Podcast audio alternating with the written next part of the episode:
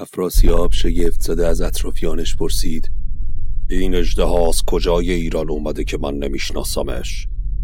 پهلوان پیری میون اونها گفت سرورم این پسر دستان و نوه سامه. گرز سام رو به دستش ببینید. اسمش رستمه.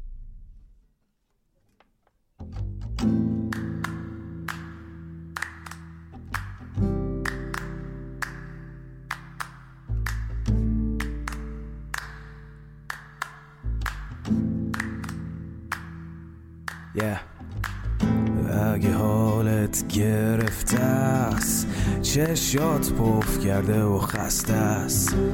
پاشو چای دم کن کیک تو فرن بشین و گوش کن به داستان و فن.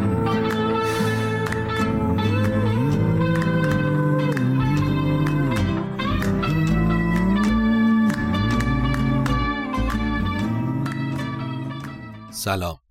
من ایمان نجیمی هستم و این قسمت دهم شاهنامه به نصر از پادکست داستامینوفنه داستامینوفن پادکستی که من داخل اون برای شما قصه می‌خونم.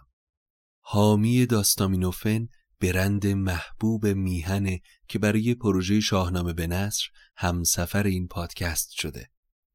اگر مایل هستید به داستامینوفن کمکی بکنید بزرگترین کمک شما به ما اشتراک گذاری این پادکست با سایر دوستانتونه تا فارسی زبانهای بیشتری بتونن قصه های شاهنامه رو بشنون.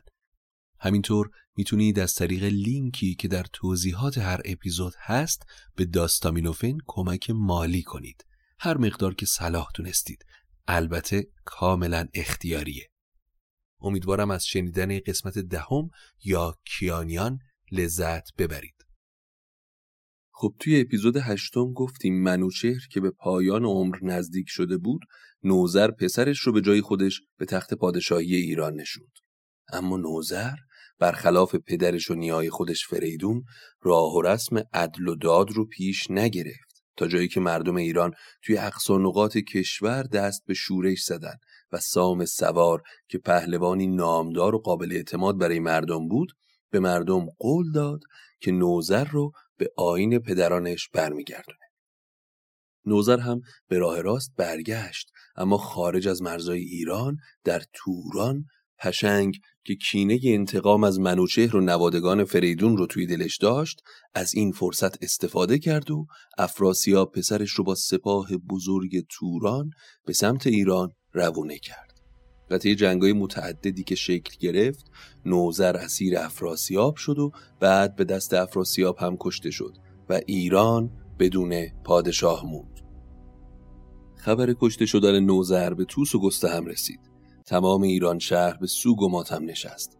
اکثر پهلوانای ایرانی به سمت زابلستان یعنی منطقه‌ای که خاندان نریمان برش حکومت می‌کردن حرکت کردند و با زال سوگند یاد کردند که به خونخواهی نوزر کمر به جنگ ببندن زال هم که خبر کشته شدن نوزر بهش رسید گریان و پریشون شد. چرا که زال و نوزر با هم مثل برادر بودن. اصلا یکی از های منوچهر به نوزر همین بود که همیشه ارتباطت رو با سام و زال حفظ کن و هر جا نیاز به کمک داشتی از اونها کمک بخواه. پس زال به ایوان کاخش اومد و جلوی همه بزرگان و پهلوانای ایران زمین بلند سوگند یاد کرد که تا انتقام نوزر رو نگیره از پا نشینه. اما خیلی زود از هر گوشه ایران سپاه به سمت زابلستان اومد تا زال با یک سپاه عظیم افراسیاب و سپاه توران رو از ایران بیرون کنه. اما خبر این اتفاق به ساری رسید. ساری کجاست؟ همون جایی که الان اقریرس برادر خوشقلب و دانای افراسیاب که گفتیم سرای ایرانی رو با هزار خواهش و تمنا از زیر تیغ افراسیاب به سلامت گذرونده بود و اونجا زندانیشون کرده بود. یکی از ایرانیایی که در ساری خبر رو به اقریرس رسون گفت اقریرس سپاه عظیم ایران به سپهبدی زال داره به این سمت میاد. دیر یا زود جنگ خونینی به پا میشه. این ایرانیایی که اینجا زندانیان نه سربازن نه توی جنگ شرکت کردن. اگر تو زودتر این اسرای ایرانی رو آزاد کنی هر کدوم به یه سمتی میرن و تا آخر عمر داگوی تو میشن. اغریدس هم در جواب گفت اگه معلوم بشه که من اونها رو آزاد کردم افراسیاب می‌فهمه و با من دشمنی می‌کنه. من باید نقشه ای بکشم که هم برادرم با من دشمن نشه هم شما آزاد بشید. بهتر صبر کنیم تا سپاه دستان به نزدیک ساری برسه. اون وقت من همه اسرا رو بهش تحویل میدم و خودم هم از سمت آمل میرم و جنگی رو شروع نمی‌کنم. اما فردای اون روز اون واسط ایرانی سواری به سمت زال فرستاد تا خبر بده که اقریرس زندانی های ایرانی رو بدون جنگ آزاد می‌کنه. زال تا خبر رو شنید رو کرد به پهلوانای ایرانی و گفت چه کسی حاضر برای نجات و سرای ایرانی به ساری بره؟ کشواد پهلوان پسر قارن کاوه بلند شد و گفت که اگر اجازه بدید من میرم. خبر که به عقلی رس رسید لشکر خودش رو از ساری بیرون برد و کلید زندانها رو به نحوی که انگار کشواد خودش به دست آورده به کشواد داد. کشواد هم همه اسرا رو آزاد کرد و به سمت زابلستان فرستاد. اما اقریرس خوشقلب وقتی بدون جنگ اسرای ایرانی رو آزاد کرد و به سمت افراسیاب برگشت خبر به افراسیاب رسید که ایرانی های دربند آزاد شدند. با تندی به برادرش اقریرس گفت بدو گفت کین چیست کنگیختی؟ که با شهد هنزل برامیختی. بفرمودمت که برادر بکش که جای خرد نیست و هنگام هوش به دانش نیاید سر جنگ جوی نباید به جنگ اندرون آبروی سر مرد جنگی خرد نسپرد که هرگز نیامیخت کین با خرد. چون این داد پاسخ به افراسیاب. که لختی بباید همی شرم و آب هر آنگه که تاید به بد دسترس ز یزدان به ترس و مکن بد به کس. که تاج و کمر چون تو بیند بسی نخواهد شدن رام با هر کسی. یکی پر ز آتش یکی پر خرد. خرد با سر دیو کی در خرد؟ افراسیاب گفت نگفتم اونا رو بکش نمیشه. تو هم می‌خوای خردمند و فیلسوف باشی هم جنگجو. سر مرد جنگی با این حرفا به باد میره برادر. اقلیدس در جواب گفت باید شرم کنی برادر. هر بیگناهی که به دستت افتاد رو کشتی. این تاج و تخت شاهی مثل تو رو زیاد دیده بزرگتر از تو روی این تخت نشستن. اما الان کجا؟ اگه به داد مردم نرسی یزدان باهات یاری نمی‌کنه. ننگ ابدی کل خاندانت رو می‌گیره. افراسیاب کل دنیا با یه مورچه نمیارزه. این دنیا خیلی بهتر و بیشتر از تو در بدی کردن استاده اما افراسیاب وقتی حرفای برادر رو شنید خون جلوی چشماشو گرفت و شمشیرش رو کشید.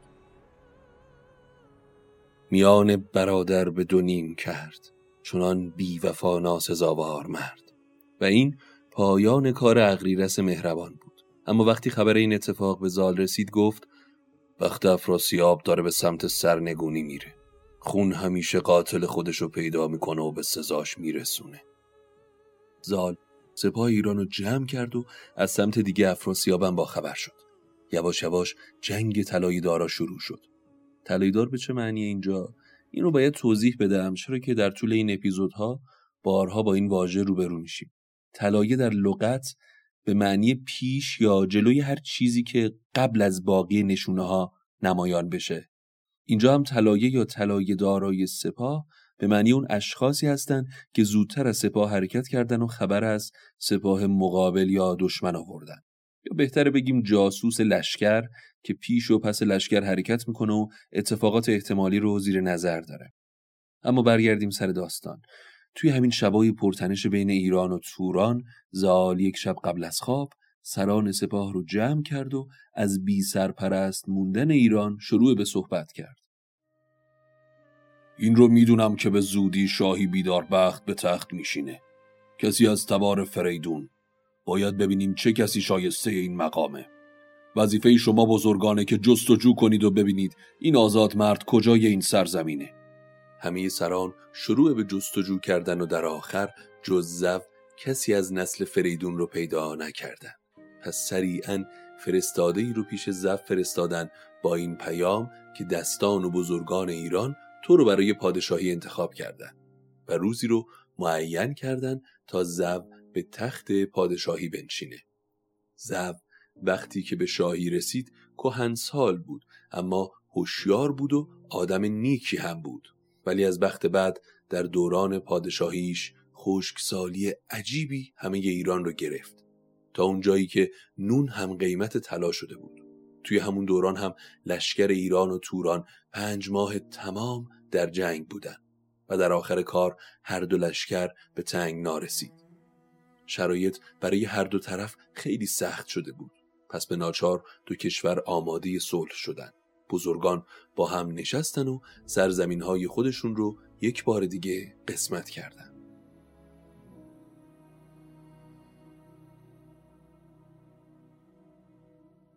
اما پشنگ پادشاه توران این مرد فرصت طلب و کینجو که توی قسمت قبل گفتیم که آتش کینه ایران و توران رو بعد از سالها دوباره زنده کرد این بار خبر بهش رسید که افراسیاب اقریرس برادرش رو با شمشیر بدونیم کرده.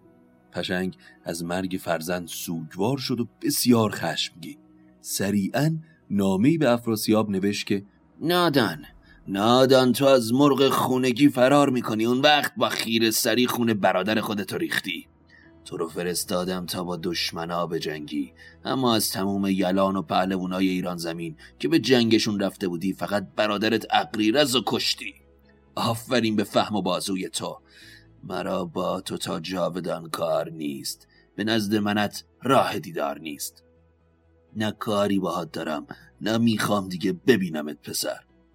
اما کمی بعد خبر درگذشت زف که به پشنگ رسید دوباره رنگ عوض کرد و به افراسیاب نامه نوشت. حالا که زو مرده صبر نکن تا جانشین دیگه به ایران حکومت کنه. همین حالا سپاه تو از جیهون رد کن و به ایران برو بلکه بتونی تمام ایران رو تصرف کنی.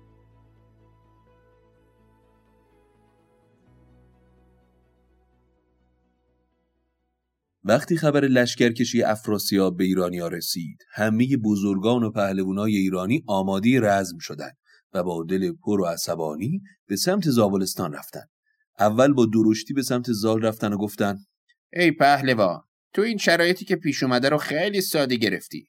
از روزی که بعد از سام سوار تو جهان پهلوان ایران شدی این مردم یه روز راحت نداشتن. حالا هم که سپاهی مثل سیل از توران تو راه ایرانه. اگه می‌تونی برای اون یه چاره پیدا کن. اگرم نمی‌تونی کنار وایسا تا ما خودمون به جنگ بریم و جونمون رو فدای ایران کنیم. شما بزرگان خودتون می‌دونید از وقتی پهلوان شدم این سرزمین سواری مثل منو به خودش ندیده. شما دیدید که هیچکس قدرت این رو نداره که گرز من از روی زمین برداره. از وقتی که از پیش سیمرغ اومدم تمام روز و شبم و فدای این سرزمین کردم. که من اینجا اضافه می‌کنم که دروغ میگه. برای اثبات حرفم هم شما رو ارجاع میدم به اپیزود پنجم و ششم که مفصلا به زال پرداختیم. یه جوری میگه همه شب و روزامو فدای این سرزمین کردم انگار ما یادمون رفته آقا برای ایش و نوش و شکار رفته بود تا مرز کابلستان که عاشق رودابه شد و شبا تناب مینداخت از دیوار می‌رفت تو اتاق رودابه خانوم تا صبح گودی گودی و حالا بگذریم نمی‌خوام وارد اون مسائل شم. ببخشید. گاهی اوقات این شخصیت شاهنامه من رو تحریک می‌کنن که خودم وارد جریان قصه شم. به حال آقای زال داشتن در ادامه میفرمودن که شما می‌دونید در تمام عمرم برای ایران جنگیدم. حالا که پیر و خسته شدم توان جنگای طولانی رو ندارم. اما به لطف یزدان پسرم رستم در جهان یگانه است. فقط اسب جنگی نیاز داره تا بتونه به جنگ بره. چرا که اسبای تازی قادر به کشیدن تن و اسلحه اون نیستن رستم که خودش هم توی اون مجلس بود گفت من برای این مردم و سرزمین آماده جنگم.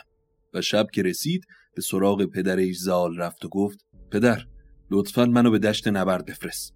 زال هم در جواب گفت ای پسر دهنت هنوز بوی شیر میده هنوز جنگیدن برات زوده. من گفتم تو اگر اسب شایسته ای پیدا کنی به جنگ بیری اما تا اسب پیدا بشه تو هم بزرگتر و دلیرتر میشی. اون وقت به جنگ برو و دشمنای ایران و از سر راه بردار. بفرمایید. از آقای زال. عجب بلاییه. اما رستم در جواب گفت پدر تو دلیریای منو فراموش کردی. یادت رفته در کوه سپند چه کار کردم؟ پیل سپید رو چطور از پا در آوردم حالا هم وقت رزم و جنگه. اون چه کردی بزرگ و دلیرانه بود. اما این بار افراسیاب پیش روته. من آدم آرامش نیستم پدر. صبر کن تا منو توی میدون جنگ ببینی. حالا هم می‌خوام برم تا اسبی پیدا کنم که تاب و تحمل منو توی میدون جنگ داشته باشه. گرزی پیدا کنم که مثل کوه به سر دشمنان بزنم. گرزی که با اون بتونم پشت فیل و به خاک بمالم. زرهی پیدا کنم از ببر بیان که از آب و آتیش آسیبی بهش نرسه. یادگار سام رو که برام مونده بهت میدم. گرز سام. این همون گرزیه که با اون فیل سفید رو از پادر آوردی. رستم گفت پس حالا اسبی می‌خوام که این گرز رو بکشه. هرچی گلی اسب بود آوردن کنار زابلستان. رستم رفت روی یک جای بلند تا بتونه از اونجا حرکت اسبا رو نگاه کنه. اما هر اسبی رو که انتخاب می‌کرد و می آوردن تا رستم دست به کمر اسب میذاشت تا بشینه روی اسب کمر اسب خم می‌شد و شکمش به زمین می‌رسید. القصه. از بین همه این اسبایی که می آوردن هیچ کدوم برای سواری رستم مناسب نبود. ولی یکی مادیان تیز بگذشت خنگ برش چون بر شیر و کوتاه لنگ. دو گوشش چو خنجر آبدار. بر و یال فربه میانش نزار. یکی کره از پس به بالای او سرین و برش هم به پهنای او. توی همین حین یه اسب سفید با دو تا گوش مثل خنجر و سر و گردن قوی و فراخ و کمر باریک و کرهی با همون مشخصات پشتش از جلوی رستم رد شدن این خنگی که گفتیم توی اون بیت یکی مادیان تیز بگذشت خنگ خنگ اینجا به معنی اسب سفیده ها نه کودن و اینها رستم سری کمندش رو برداشت تا کره اسب رو بگیره ولی چوپان اسبا اومد جلو و گفت اوی اسب مردم رو چی کار داری؟ نباید اسب مردم رو بگیری؟ مگه این اسب متعلق به کسیه؟ هیچ داغی رو بدنش نیست که نشون بده. یه داغش نباشم و ما اسمشو گذاشتیم رخش. گایم بوربرش صداش می‌کنیم. سه سال به دنیا اومده. خیلی ها اونو می‌خوان ولی کسی تا حالا نتونسته اونو بگیره. چون مادرش تا کمندی دست کسی ببینه مثل شیر حمله می‌کنه. ما هم نمی‌دونیم چه رازی تو زندگی این اسبه هست اصلا از من میشنوی؟ خیال این اسب شو همو چون اگه مادرش ببینه می‌خوای بگیریش چو مادرش بیند کمند سوار چو شیر اندر آید کند کارزار. خب من یه نکته دیگه هم بگم. این بورابرشی که گفتیم به معنی اسبیه که سرخ رنگ باشه اما خالهای سفید داشته باشه. این ویژگی های ظاهری رخشه دیگه. خود رخش هم به همین معنیه ترکیبی از سرخ و سفید. این کمند هم که میگیم توی این شعرها که به معنی همون تناب و ریسمانه. رستم اینها رو که از چوپان خردمند شنید کمند کیانیش رو به دست گرفت و جلو رفت. به سمت رخش انداخت. با اولین کمندی که انداخت اسب و گرفت. مادر رخش وقتی گرفتاریش رو دید به سمت رستم حمله کرد. می‌خواست سر رستم رو به دندان بگیره. رستم چنان نعره زد که اسب سر جاش ایستاد و بعد به سمت گله برگشت. رستم کمند کوتاه کرد تا به اسب نزدیک شد. وقتی به رخش رسید آروم دست روی کمر اسب گذاشت. اما با حیرت دید که اسب خم به ابرو نیاورد. وقتی روی اسب نشست دید اسب خم به ابرو نیاورد و خیلی هم نگذشت که رستم تونست رخش رو رام کنه. رستم پیش چوپان برگشت و گفت چه کسی بهای این اسب می‌دونه تا من پرداخت کنم؟ چوپانم که رستم رو شناخته بود گفت اما اگه رستمی این از مال تو. پشتش بشین و ایران زمین آزاد کن. بهای این اسب استقلال آزادی ایرانه. رستم به رخش نشست و تاخت به سمت شهر رفت. اما کار رخش و هوشیاریش به جایی رسید که همه براش اسپندود می‌کردن. زال هم وقتی از اسب گرفتن رستم با خبر شد خوشحال شد و سپاهش رو از زابلستان بیرون فرستاد و رستم رو سپهبد سپاه کرد.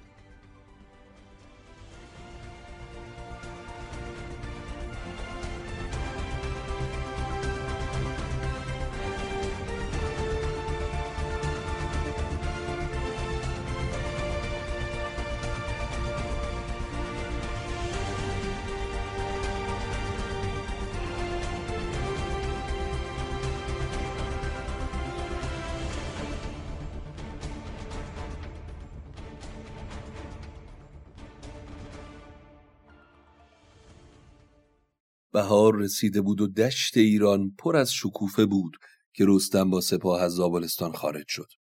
و افراسیاب خبر دادند که سپاه ایران از راه بیابان به سمت دشت خور و ری میاد.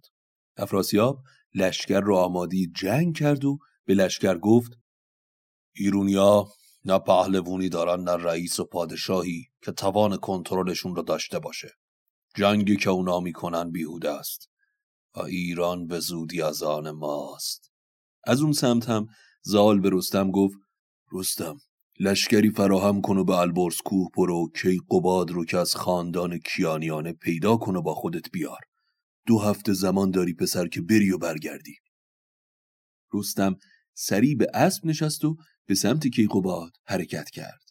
توی راه با گروه های مختلف از تورانیان جنگ ها کرد و همه رو فراری داد. دلیران توران براویختند سرانجام از رزم بگریختند. نهادند سر سوی افراسیاب همه دل پر از خون و دیده پراب گروه های مختلفی از تورانیان پیش افراسیاب رفتن و گفتن با همچین رزمزنی از سپاه ایران برخورد کردیم. افراسیاب جنگجوی پرمکر و هیلهی به اسم قلون رو فرا خوند و بهش گفت یه گروه سرباز برگزیده بردارو به جنگ این رستمی که میگن برو. حواستو خوب جمع کن. تو ایرانیا رو نمی‌شناسی. هر بازی ممکنه باهات بکنن. باهات آرومن و یهو به زمینت می‌زنن. قلون هم با یه قشون برگزیده به سمت رستم حرکت کرد. اما بگیم از رستم که نرسیده به البرز کوه چشمش به یه جای خوش آب و هوا افتاد. پر از درخت و نهری و زیر سایه درخت ها هم تختی بود که جوان خوش چهره و ماهروی روش نشسته بود و یه سری جوون و پهلوون دیگه هم کنارش نشسته بودن. وقتی این پهلوونا رستم و دیدن دعوتش کردن و گفتن پهلوون یه کمی خستگی تا در کن ما میزبانیم و تو مهمان. رستم هم در جواب گفت من باید برم البرز کوه کار مهمی دارم الان موقع آسایش و استراحتم نیست. همون جوان خوشچهره که گفتیم از رستم پرسید توی البرز کوه دنبال کی میگردی؟ ما هممون اهل البرزیم و برای بزم اومدیم اینجا. می‌تونیم راهنماییت کنیم. دنبال مردی از کیان میگردیم به اسم کیقوباد. من میشناسمش. حالا بیا پیش ما بشین تا بهت نشونیشو بدم. تهتن هم که حسابی خسته راه بود از رخش پایین اومد و توی سایه کنار جوون نشست. جوون دست رستم رو گرفت و به تخت نشون با دست دیگش هم یه جام شرابی به رستم داد و گفت تو اسم قباد از کی شنیدی پهلوون رستم گفت از دستان پیامی براش دارم. باید به اون خبر بدیم که بزرگان ایران اون رو به شاهی انتخاب کردن. جوون خندید و گفت پس از همه اولاد فریدون فقط من موندم. من قبادم از نژاد فریدون. پدر به پدرم می‌تونم نامشون رو بگم. رستم تا این رو شنید از تخت پایین اومد و تعظیم کرد و گفت اگر دستور بدید همه چیزو میگم. قباد هم با دل و جان پای حرفای رستم نشست. رستم هم اول پیام دستان رو کامل کرد و بعد اون چه گذشته بود رو گفت. قباد که از این خبر خوشحال شده بود دستور داد تا حسابی از رستم پذیرایی کنن و استادان بربت نواز شروع به زدن و خوندن کنن. میون این رفت و آمد جام ها و زدن و خوندن ها قباد به رستم گفت رستم خوابی دیدم که می‌خوام برات تعریف کنم. توی خواب دو تا باز سفید دیدم که از ایران به سمت من اومدن. میونشون یه تاج پر از نقش و نگار و زرین بود. وقتی به بالای سرم رسیدن تاج روی سر من گذاشتن. وقتی از خواب بیدار شدم دلم پر از امید بود. برای همین این بزم و مجلس و اینجا برپا کردم. حالا که تو اومدی و این خبر رو دادی مطمئنم اون باز سپید تو بودی. قباد خوابت مثل رویای پیامبراست. اما حالا باید سریع آماده شی که به ایران بریم. قباد با یه جست تیز سوار اسب شد و به همراه رستم دو پهلوان به سمت ایران روونه شدند اما جاسوسای تورانی خبر به قلون دادن که رستم با جوانی به اسم قباد در راه اردوی سپاه ایرانه. قلون هم سریعا با سپاهی خودشو به رستم و قباد رسوند تا همونجا میون راه کارشونو یک سره کنه. قباد تا قلون و گروهش شدید شمشیر کشید تا به سمتشون بره اما رستم جلوشو گرفت. نه تو هرچه سریعتر به سمت ایران برو. اینا هیچ کدومشون تاب و تحمل من و رخشو ندارن. خودم حسابشونو می‌رسم. تو برو. دل و گرز و بازو مرا یار بس. نخواهم جزی زد نگهدار کس. بگفتین و از جای برکرد رخش. به زخمی سواری همی کرد پخش. قلون دید دیوی به جست بند. به دستن درون گرز و برزین کمند. بر او حمله آورد مانند باد. بزد نیزه و بند جوشن گشاد. تهمتن بزد دست و نیزه گرفت قلون از دلیریش مانده شگفت. ستد نیزه از دست او نامدار به قری چون تندر از کوه سار. بزد نیزه و برگرفتش ز زین نهادان بن نیزه را بر زمین. قلون گشت چون مرغ برباب زن. بدیدند لشکر همه تن به تن. هزیمت شد از وی سپاه قلون. به یک بارگی بخت بد را زبون. رستم با گرز گاف سر میون تورانیا افتاد. با یه ضربت گرز سر دو نفر رو به هم میدوخت. محشری به پا کرده بود. قلون که فکرش رو هم نمی کرد با همچین پهلوونی روبرو بشه همینطور که رستم با چند نفر گلاویز بود با نیزه ضربه به رستم زد که زره رستم پاره شد از تنش جدا شد. به خیال اینکه حالا رستم بدون زره آسیب پذیر میشه اما رستم از این اتفاق جوشی تر شد و با دست سر نیزه قلون رو گرفت و نیزه رو آنچنان به سمت خودش کشید که قلون از اسبش زمین افتاد و با همون نیزه شروع به زدن قلون کرد. قلون گشت چون مرغ برباب زن. یعنی مثل مرغی که به سیخ کشیده باشنش روی آتیش شد. گروه قلون وقتی فرماندهشون رو اینجوری به دست رستم تیکه و پاره دیدن همونجا قلون رو گذاشتن و فرار کردن. وقتی تورانیا فرار کردن رستم هی به رخش زد و خودشو در مسیر به کیقوباد رسوند و دو پهلوان با هم پیش زال یا همون دستان رفتن.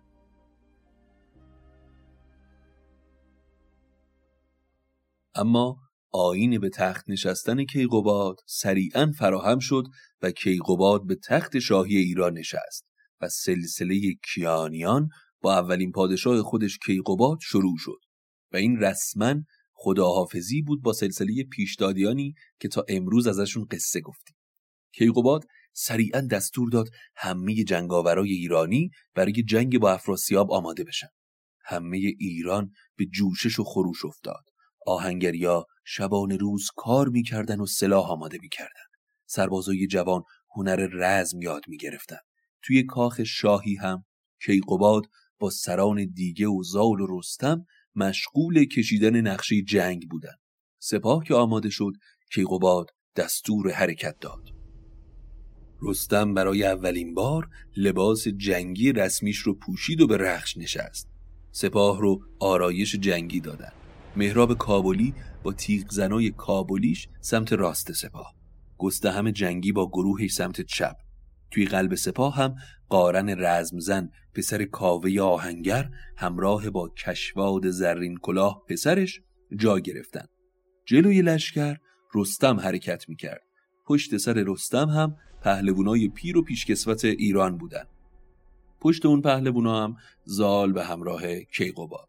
کیقوباد دستور داد تا درفش کاویان رو باز کنن و همه شروع به حرکت کردن. اما افراسیاب هم از سمت دیگه وقتی سپاهش را آماده کرد ویسر رو دست راست شماساس و گرسیوز رو دست چپ سپاه قرار داد و خودش با باقی پهلوونا توی قلب سپاه جا گرفتن.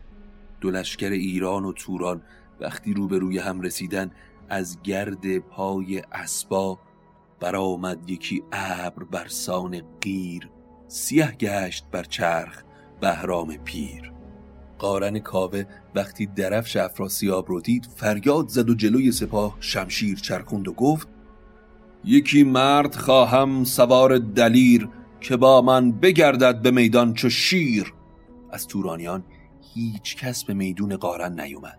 قارن وقتی دید کسی جلو نمیاد خودش هی به اسب زد و به سمت سپاه توران تاخت. میون سپاه چشمش به کی افتاد؟ شماساس اسبش رو به سمت شماساس حرکت داد. چرا که قبلا شماساس رو توی جنگ شکست داده بود. اما شماساس بارها با زیرکی از میدون جنگ قارن فرار کرده بود.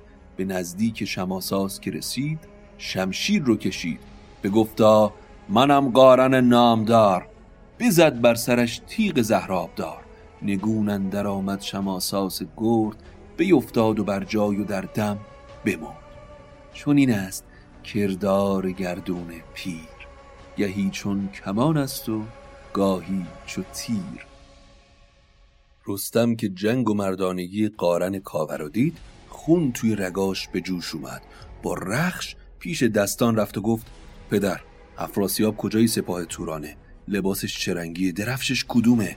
اونو به من نشون بده تا به جنگش برم. امروز قصد کردم بند از کمر افراسیاب باز کنم. اما زال گفت ای پسر گوش دار یک امروز با خیشتن هوش دار که آن ترک در جنگ نه رجده هاست در آهنگ و در کینه ابر بلاست درفشش سیاه است و خفتان سیاه ز آهنش ساعد ز آهن کلاه همه روی آهن گرفته به زر نشانی سیه بسته بر خود بر از او خیشتن را نگهدار سخت که مردی دلیر است و پیروز بخت. بدو گفت رستم که ای پهلوان تو از من مدار هیچ رنج روان. جهان آفریننده یار من است. دل و تیغ و بازو حسار من است. برانگیخت آن رخش روین سم. برآمد خروشیدن گاو دم. چو افراسیابش به هامون بدید شگفتید از آن کودک نارسید. ز ترکان بپرسید کین اژدها بدین گونه از بند گشته رها؟ کدام است کین را ندانم به نام؟ یکی گفت کین پور دستان سام نبینی که با گرز سام آمده است. جوان است و جویای نام آمده است. اما رستم که جوون و مغرور بود حرف پدرش زال به گوشش نرفت.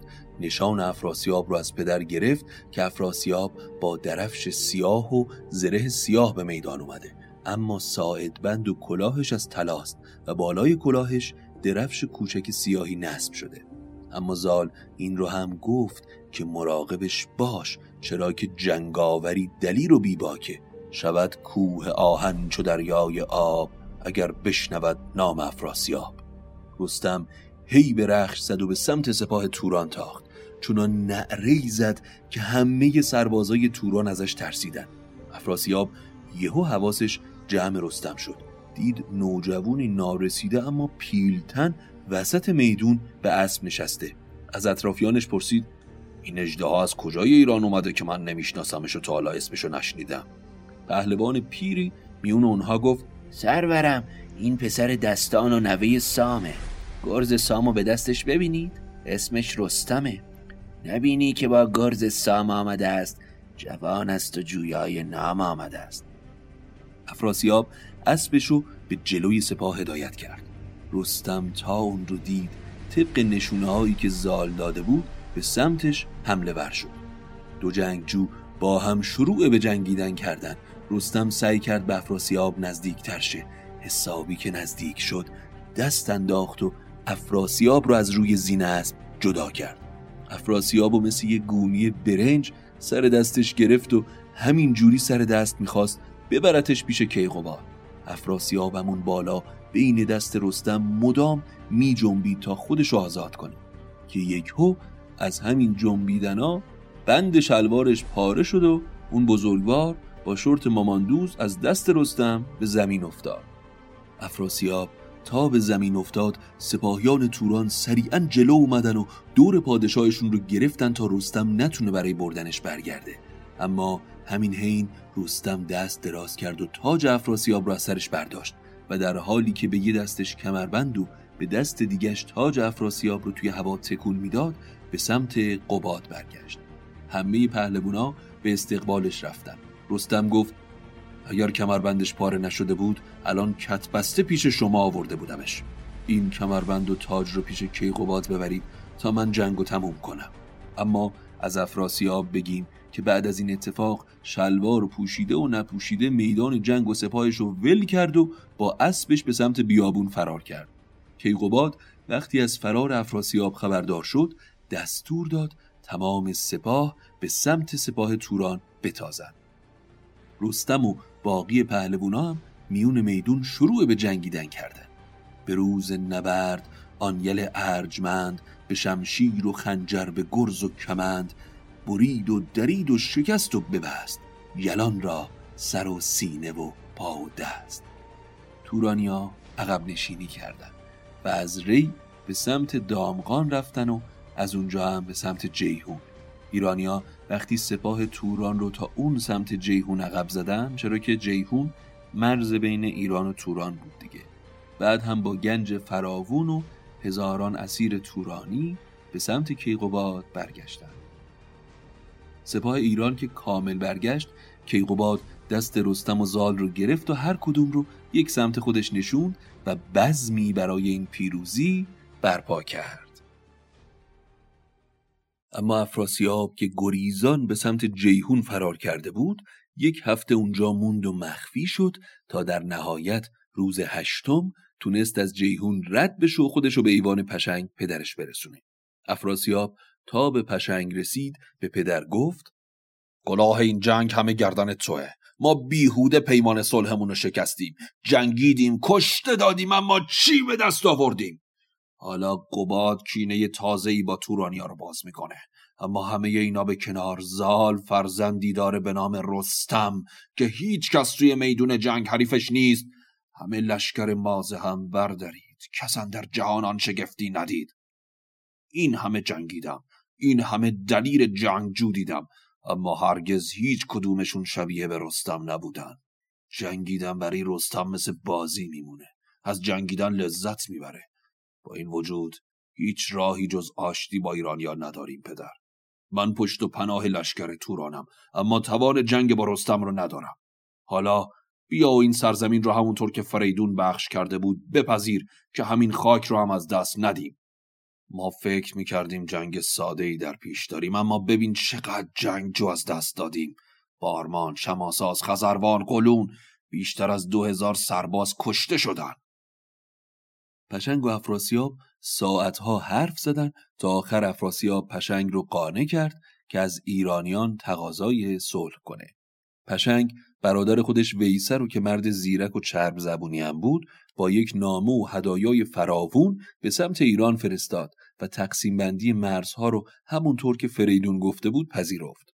ویسه نامه رو به کیقوباد داد و کیقوباد در جواب گفت ما در جنگ پیش دستی نکردیم. شما اول ایرج رو کشتید بعد افراسیاب به ایران سپاه کشید نوزر رو کشت برادر خودش اقریرس دانا رو هم به دو نیم کرد اما از همه اینا میگذرم آتیش جنگ و خاموش می‌کنم. اون سمت جیهون از آن شما و این سمت هم برای ما. طبق همون تقسیم بندی که نیای من فریدون کرد. عباد نیکدل هم نامه مهرامیز به پشنگ نوشت و صلح بین ایران و توران دوباره برقرار شد. قباد دستور داد تا شهر استخر رو آماده کنند و وقتی آماده شد به استخر رفت و شاه ایران ساکن استخر شد. قباد ده سال تمام رو به گشتن جهان گذرون. شهرها و آبادی های زیادی رو توی ایران بنا کرد. اما صاحب چهار تا پسر شد. اولی کاووس دومی کیارش سومی کیپیشین و چهارمی کی آرمینو و بعد از صد سال که زندگی کرد تاج و تخت رو به کیکاووس سپرد و دار فانی رو فدا کرد.